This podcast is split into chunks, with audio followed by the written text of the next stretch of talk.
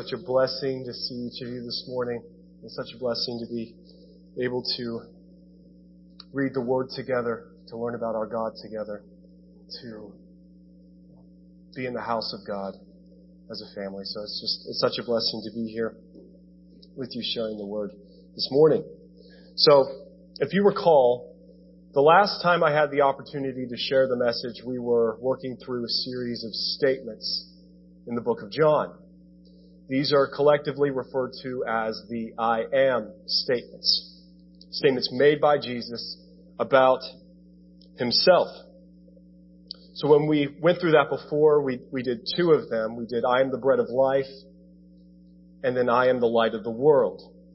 So this morning we are proceeding to the third of these statements. But before we do that, I kind of wanted to give a brief recap on the I am statement in general, what that is, and because it's been a little while. So the plan is, of course, I'm, I'm going to be moving through the remainder of these, and this will culminate on Sunday the 29th as we finish going through each of these I am passages. So as we come into the passage where we are this morning, bear in mind something specific about the Gospel of John. John works especially hard to show Jesus' distinctness from us. He is not merely man. He is the God man, fully God and fully man. And so the, the lens really comes down, the magnifying glass, if you will, in the book of John, on Jesus as God. And John systematically, he moves through, he has grouped these passages in such a way so that we are walked through kind of a argument, so to speak. He's applying point after point after point. Jesus is more than merely just a teacher. He is more than a man. He is more than just a king. He is more than a prophet. He is God. We see this distinct purpose, and we read it this morning earlier when Dave read, led us in the statement, the, the first few verses of the Gospel of John. Where, what does it say there? It says, In the beginning was the Word, and the Word was with God, and the Word was God. And this claim, it ultimately arrives, of course, at its conclusion at Jesus' arrest, his trial, his crucifixion, burial, resurrection, and then his ascension to the right hand of the Father. That ultimately is the, the capstone, if you will, for his argument. That if there's any proof for anything, it's that the reality that Jesus is a risen Savior. Not a man dead in a grave. He is a risen Savior, and because of that, we can look to him as something more than something like us. He is God. Now another thing that we need to go over is how the I am statements typically come about. When Jesus says I am, he typically pairs the statement with something else.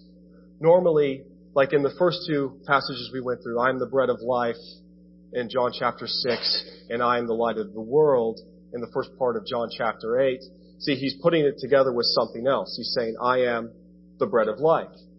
I am the light of the world. And typically, that's how that works in these statements as we go through them. You will see that Jesus is pairing it with a figure of speech to get across a greater meaning about himself. And so in that sense, the actual reality of the, the magnitude of saying I am, it softens the blow a little bit.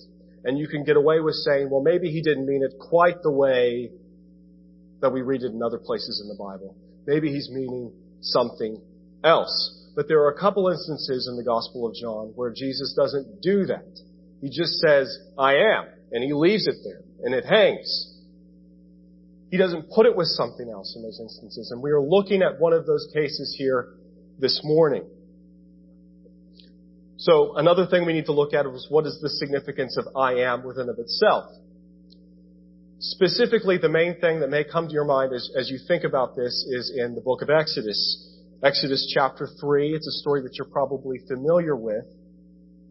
God calls out to Moses from the burning bush and he commands him, I want you to go to Egypt and liberate my people. Tell the Pharaoh to let my people go. And Moses is perplexed. Think that's a soft word to use there. He's perplexed. He's, he's not sure about this. And one of the things he asks God as he's speaking to him from the bush, the God of your fathers has sent me to you. When I tell them that, and they ask me, well, what does that mean? How do we know that you're from him? What do I say about you to identify you as who you are? How do I, whenever I go to them and tell them, look, God has told me to come to liberate you, and they say, well, what does that mean? Who are you talking about? What do I say when they ask me? Because you have to imagine how difficult this would have been for me. What do I say when I go there? So they know that I'm from you. How do I identify you? By name. So if, if someone were to come to you, I think typically when we're asked, like, who is God? What is God? Who is He to you? We attach other words. We might say, well, He's the creator, right? He created everything. He made those trees. He made the grass. He made the sky. He made you and I. He's creator. And that's true. We may refer to Him as Father. We may refer to him as King of Kings, Lord of Lords. We may say comforter or helper, shepherd or friend. It, it, goes on and on, right? Because there's so many things, so many roles, so many ways in which God helps us. There are so many things that he means to us. There's just this huge list of things. But God, whenever he responds to Moses, he doesn't do that. He doesn't use any of these earthly terms. He doesn't use father. He doesn't use friend. He doesn't use any of those things. He tells God, I mean, God tells Moses in verse 14, tell them I am who I am. And he said, say this to the people of Israel. I am has sent me to you. Notice God's response concerning himself as I am who I am. There's nothing to which he can be compared to, ultimately. In of himself, I can't just slap the label creator on God and say, done. There he is. He's creator. He's so much more than that. There is no earthly thing that we can ultimately point to and say, oh, God is this. He cannot be defined by anything other than who He is. He is who He is. He is God. He is I am. So that is the significance of I am when we come to these passages in John. And everyone around him knows this. This isn't they're just like, what is he talking about when he says just, I am? Like, they know that it's a reference to what's come before. They know it's a reference to Yahweh God speaking to Moses from the bush, I am that I am. So again, as we come to the passage this morning, hold that in your mind, hold that in your heart. Before we go to the word this morning, let's pray together.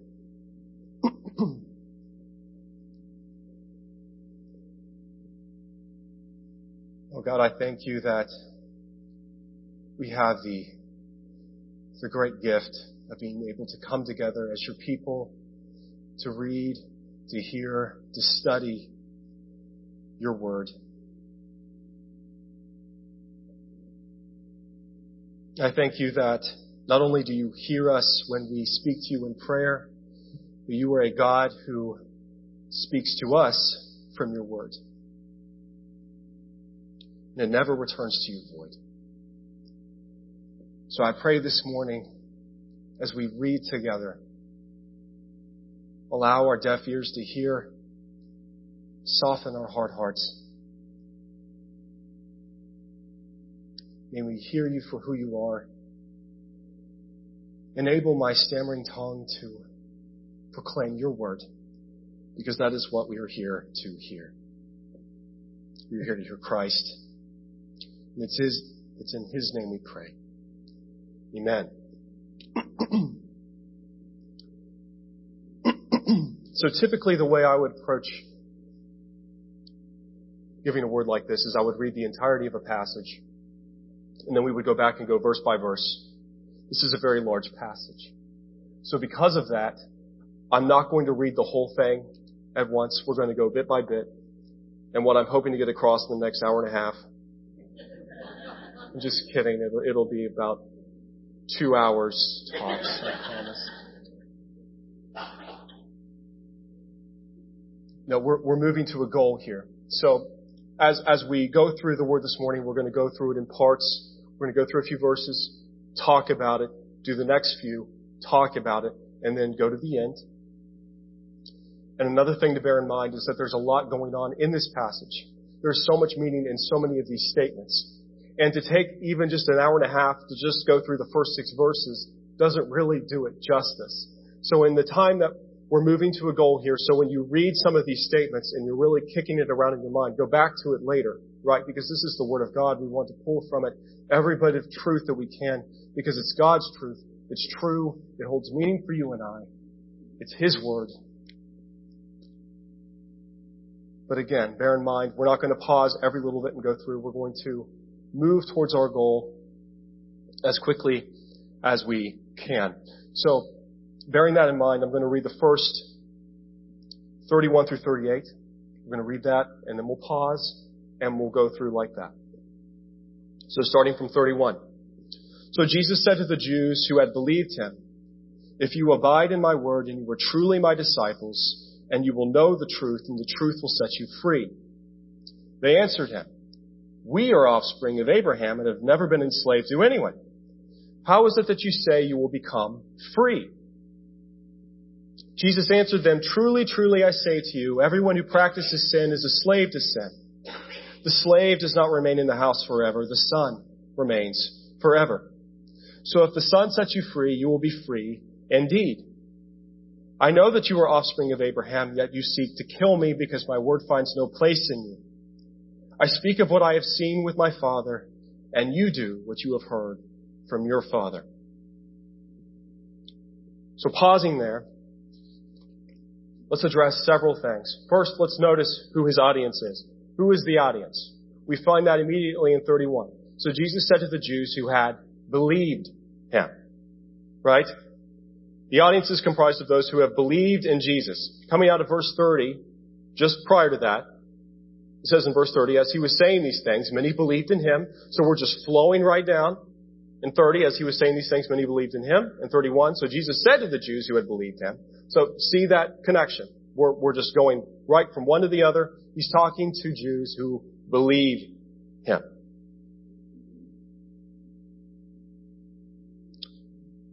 They have a measure of belief in Him. Or in what? And we'll read about that more as we go. But it's interesting that the word believe is used there. Believe is a very popular word for John. John uses it a lot. And here he uses it, and we'll see it kind of against another set of verses using the word believe later on in the passage as we go. But just bear in mind, that right now Jesus is talking to people who apparently believe him. The next thing to notice, after just reading, he's talking to people that believe him. Jesus says some things, and then his audience, audience's response is what?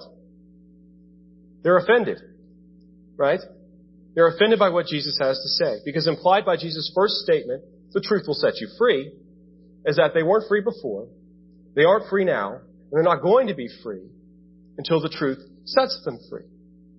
So it's interesting because if you read the history of Israel, we, we know that they have a, a past that is very covered in oppression. Right? We know that centuries and centuries before that they were what in Egypt? They were slaves.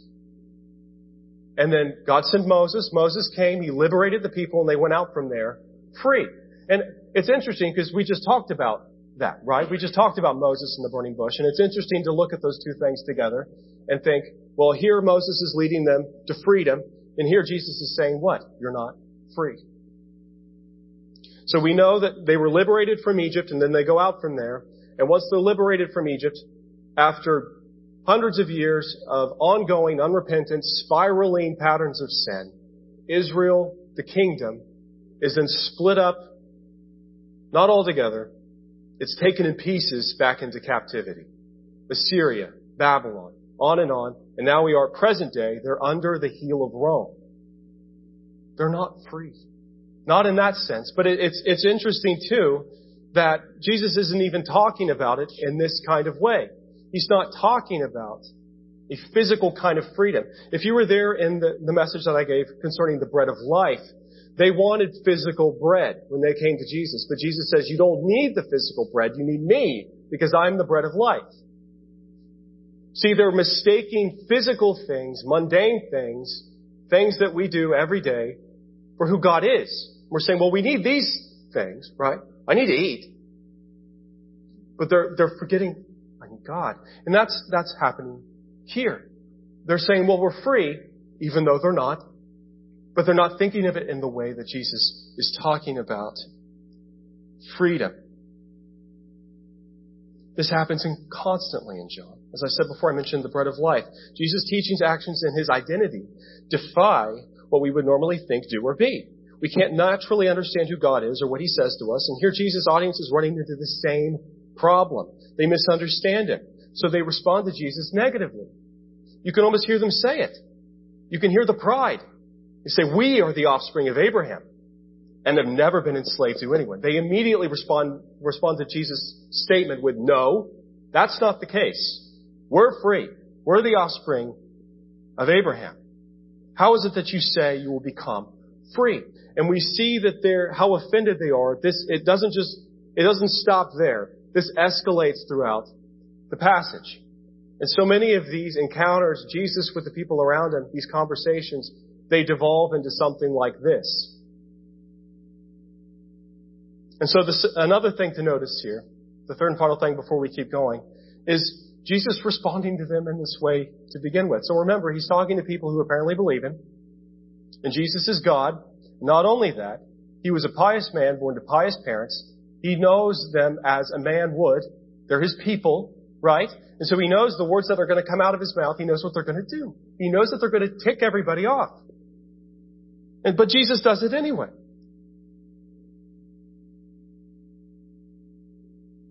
Jesus' first response to the apparent belief of his audience is immediately moving to knock down the walls of their spirituality and their identity. Because who they are when they say, we are the offspring of Abraham, this goes to the core of who they are. This isn't just a religious thing. It's not just an ethnic thing. It's not just a, like a national, like country pride thing. This is all of it. This is all together. This is their identity. This is who they are as a people. This is who they are individually. So when Jesus says these things, it's an affront to them and to all they know. So belief in Christ is something that will ultimately shatter what was or came before, and it moves us all to change into His likeness.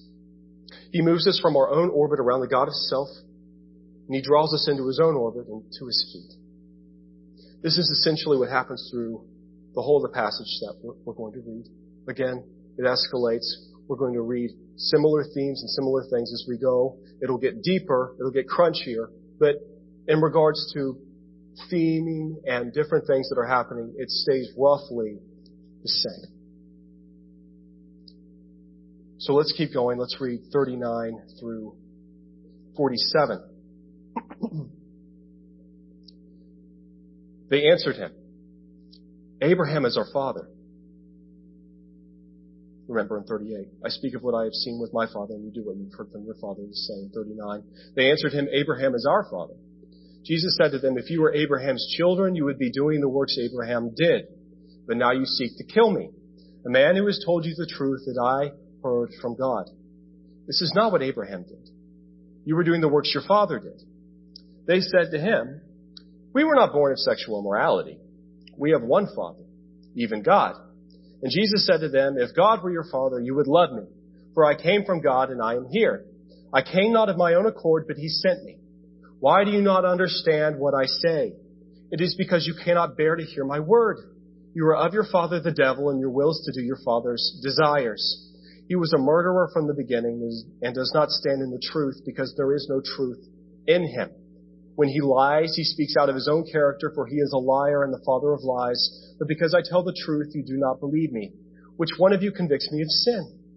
If I tell the truth, why do you not believe me? Whoever is of God hears the words of God. The reason why you do not hear them is that you are not of God. It's heavy. It's heavy. We don't have the time to move through each of these statements individually. But we'll, we'll pick out some points and we'll talk it through and, that, and we'll keep going. So the audience says in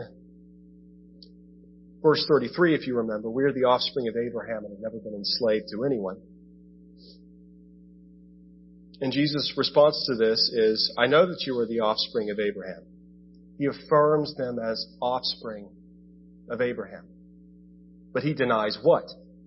He denies that Abraham is their father.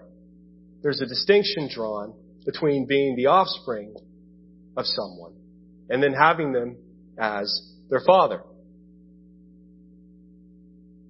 So offspring here can also be interpreted as seed.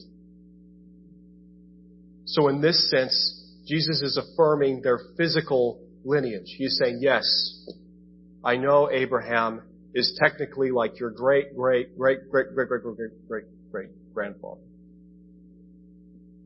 He affirms that, right? He is their physical progenitor. He is their ancestor by blood. However, father here refers to a spiritual relationship.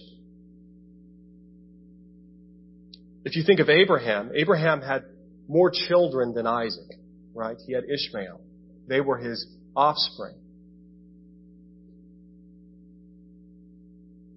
Ishmael, though, was not a child. Promise. He was outside of that line. Isaac was the child, right? Through which the promise would be fulfilled that Christ would come.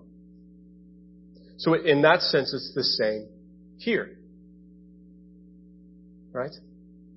Abraham is not truly their father because in a spiritual sense, who your father is, is a determining factor in what you do, think, what you will to do, right?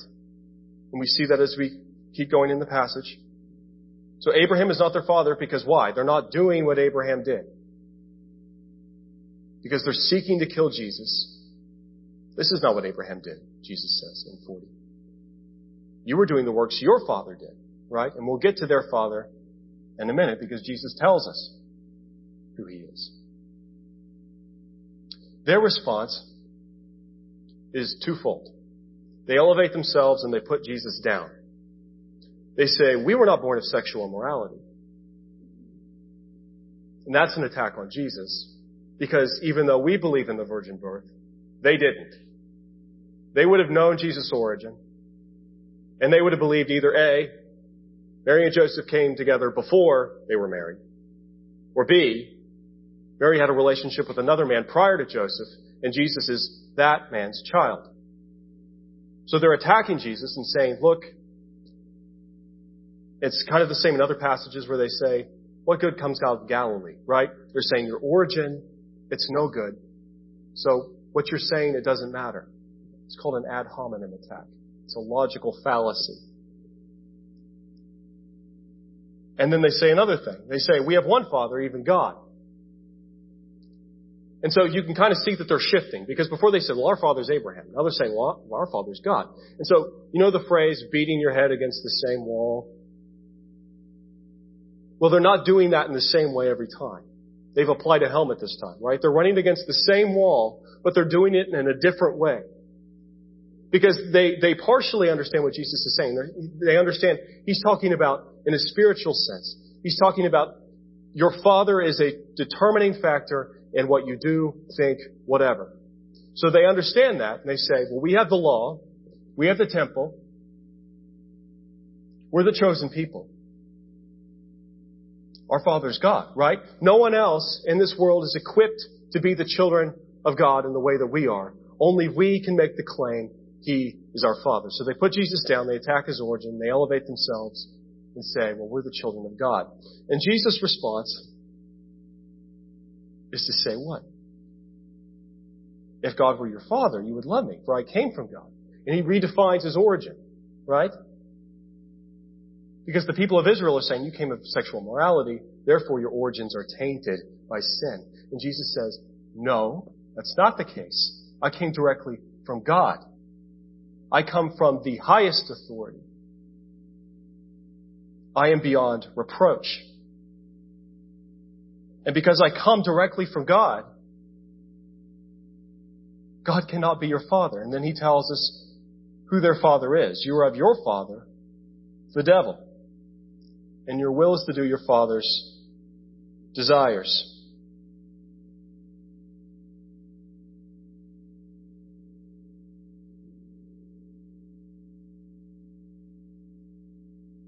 This is clear again because he's also talking about Jesus doing what his father was. Right? He says, You're of your father the devil, and your will to do your father's desires. How does Jesus always talk about himself? He's always doing and listening to the will of the Father. Right? He's always following the Father. And so that's a sign as to who Jesus is. Jesus can claim God as Father because he follows what God is doing. But the people here, they don't do that. The spiritual father of his audience is the devil because their wills are bound, enslaved, if you will, to doing and fulfilling their father's desires. His audience can keep from sinning, lying, and loving darkness no more than Jesus can stop being righteous, the truth, and the light of the world. There's a distinction in who they are. Right. Now we come to a couple of challenging verses, at least for me, I think. Because in 45 through 47, it tells us, but because I tell the truth, you do not believe me. Which one of you convicts me of sin? If I tell the truth, why do you not believe me? He said it twice. Whoever is of God hears the words of God. The reason why you do not hear them is that you are not of God. What did we read in 31? So Jesus said to the Jews who had believed him. It's interesting, right? 45 through 47, we have people that don't believe. And back here in 31, we have people that do. Many commentators, especially Baptist ones, claim that those who have been answering Jesus in this exchange, like the whole way through, that it must be this third group. So that when you said, so Jesus said to the Jews who had believed him, there are also interspersed throughout that group people that don't believe. Right? And so when the people that are having the back and forth with Jesus here, well, there are people that don't believe, right? There, there's, there's people that believe there and there's people that don't believe and there's this third group. That's adding to the text. It's a cop out. This is inserting something external to the text that fits a particular narrative. It's adding to the scripture something that is external. There's no reason to believe that Jesus is suddenly talking to someone else or that someone other than the specified audience is suddenly talking to Jesus. Jesus is saying in verses 45 through 7, 45 through 47, that they do not believe to the audience he was speaking to in 31, those who had believed. I think that raises the question, well, what do you do with that? I think collectively we can say, well, we affirm the perseverance of the saints. You don't lose it, right? When you believe, you believe. I think for the most part that's, that's where we're at together. But clearly the people in 31 are believing there, and then by the time we get to 45 and 47, they're no longer believing.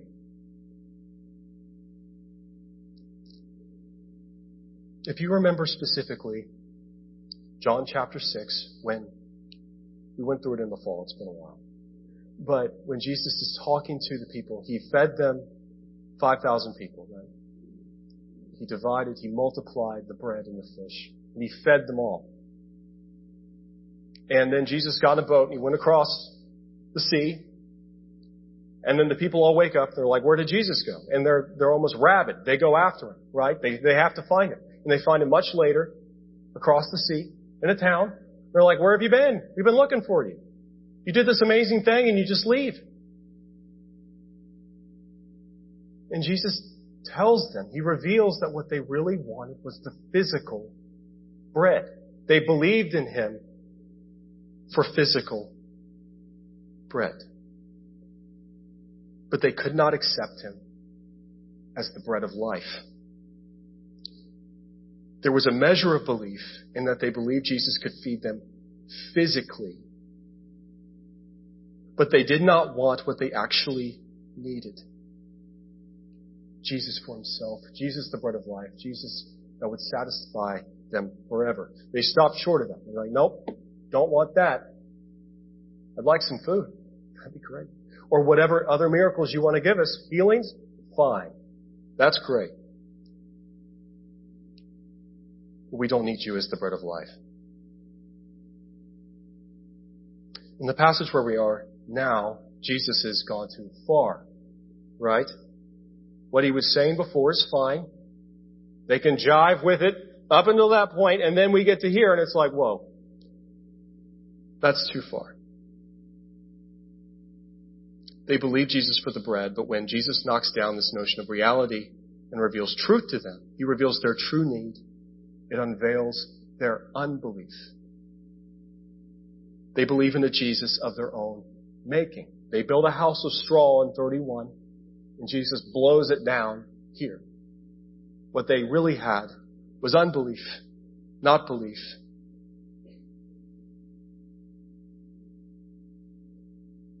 Once Jesus walks outside the lines that they have drawn in the sand, once Jesus reveals himself to be too big to be held in the box that they've built for him, they check out. What was once belief is now unbelief. Again, what they need is to believe in Jesus as he is. To leave behind their nets, their worship of self, the boxes that they built to put God in, and to cling to Christ but they will not believe Jesus for this. Not for this. So Jesus reveals their unbelief. Notice too that there's no middle ground here. There's no muddy, murky water where the people can hide out. Jesus' words always reveal what people are doing with him. The very person of Jesus and the reality of the gospel unveils who people are. It evokes a response. And the possible responses are either to reject him as he is or to accept him, to cling to him, to consider all else as loss, and to hold to him as your only hope because he is. So yes, believe in Jesus, but as he is. Let's read through to the end, 48. Well, let's, yeah, let's, let's go ahead and read the rest. The Jews answered him, Are we not right in saying that you are a Samaritan and have a demon? Jesus answered, I do not have a demon, but I honor my Father, and you dishonor me. Yet I do not seek my own glory. There is one who seeks it, and he is the judge. Truly, truly, I say to you, if anyone keeps my word, he will never see death. The Jews said to him, Now we know that you have a demon. Abraham died, as did the prophets, Yet you say, if anyone keeps my word, he will never taste death. Are you greater than our father Abraham who died? And the prophets died. Who do you make yourself out to be? Jesus answered, If I glorify myself, my glorying is nothing. It is my Father who glorifies me, of whom you say he is our God. But you have not known him I know him. If I were to say that I do not know him, I would be a liar like you. But I do know him and I keep his word. Your father Abraham rejoiced that he would see my day. He saw it and was glad. So the Jews said, You are not yet 50 years old and you've seen Abraham? Jesus said to them, Truly, truly, I say to you, before Abraham was, I am. So they picked up stones to throw at him. But Jesus hid himself and went out of the temple.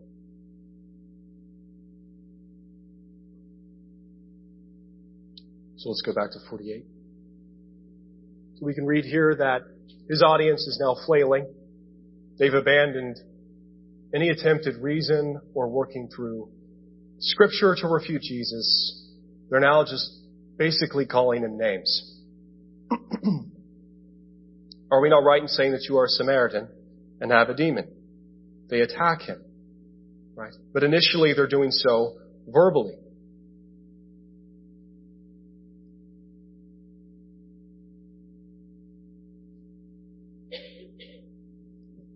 And then we have this whole exchange which ultimately culminates in Jesus saying, Truly, truly, I say to you, before Abraham was, I am. Remember in the beginning of the message, I said that typically when John relates to us an instance where Jesus says, I am, it's normally put with something else, right? Typically this is the case. I am the bread of life. I am the light of the world. Tonight we'll look at I am the good shepherd. Here, that doesn't happen. It's just there. You think maybe they were waiting for him to finish the sentence? Or do you think Jesus said it in such a way that there was an immediate, he just said, he is I am.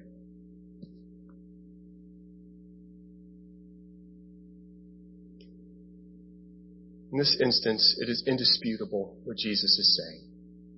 Jesus reveals in this statement that it was He who walked in the garden with Adam and Eve.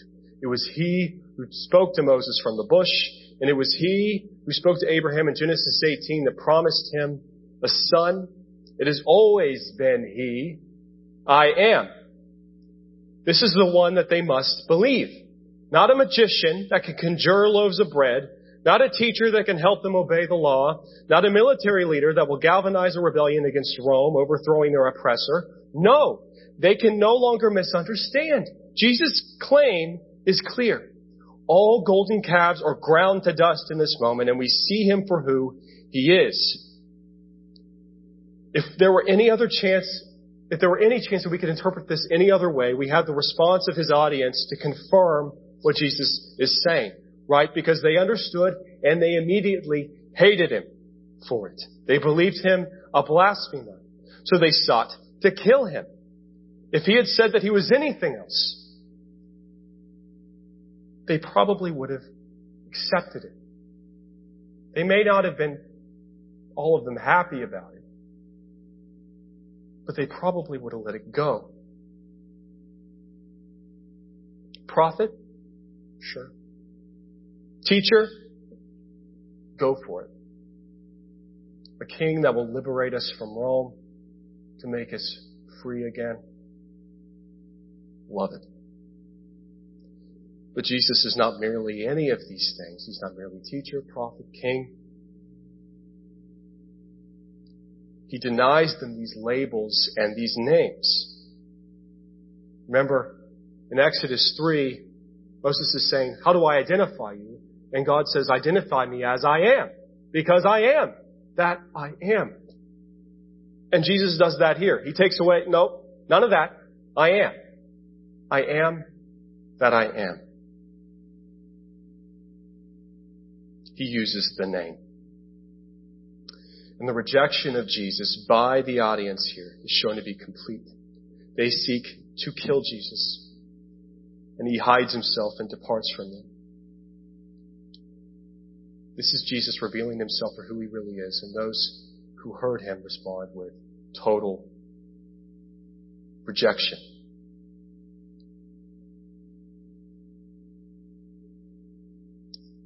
Do you remember earlier when I, when I talked about Jesus responding to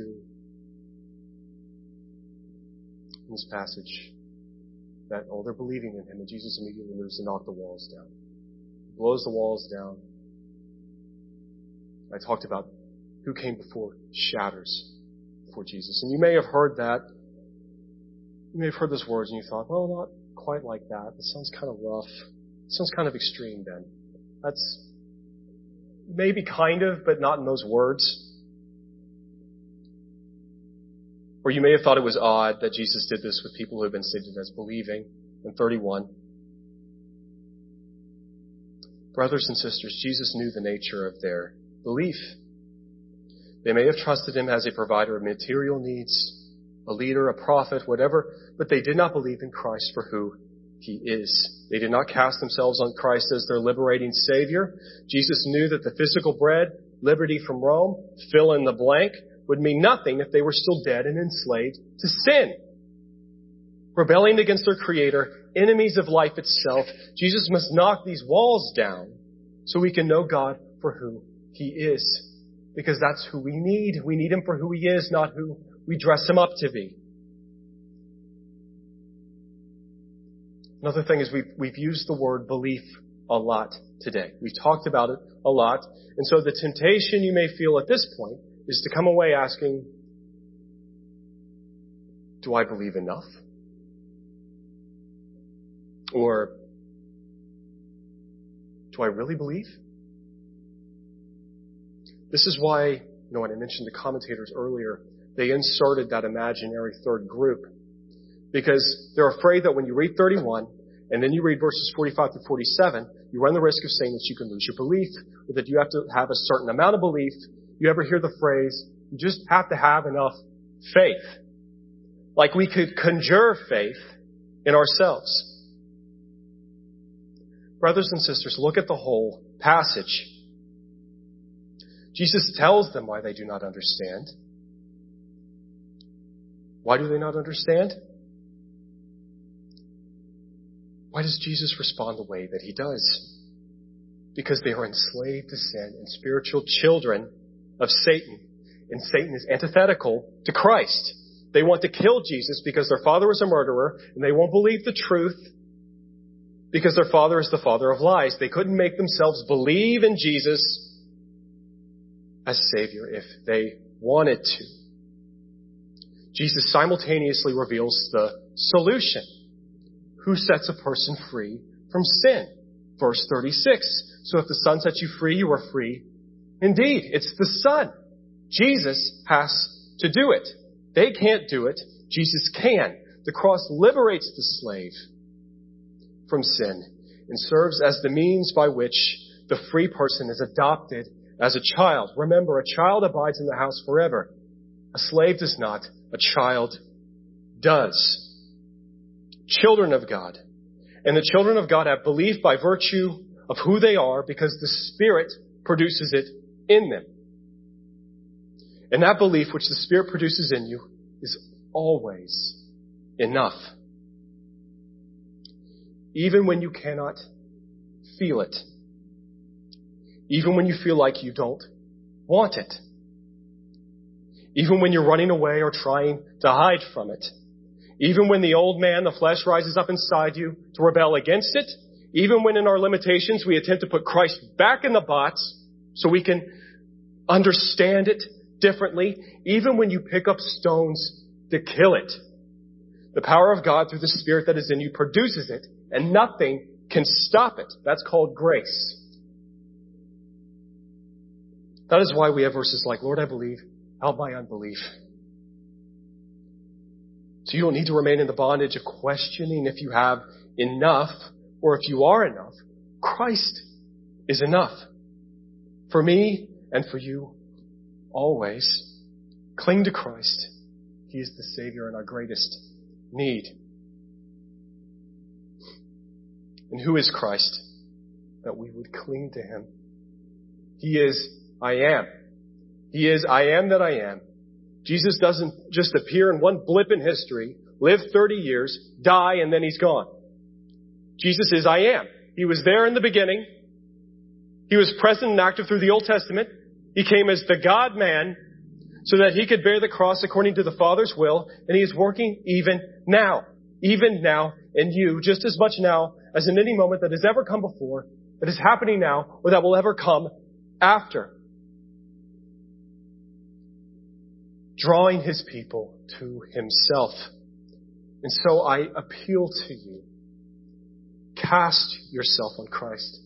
Believe the I am and all that he is and all that he has done, is doing and will do. He is faithful in saving those who throw themselves on him as Savior. And those held by the Savior cannot be lost. If the Son sets you free, you are free indeed, because Jesus is I am. He is I am. For me and for you, for always.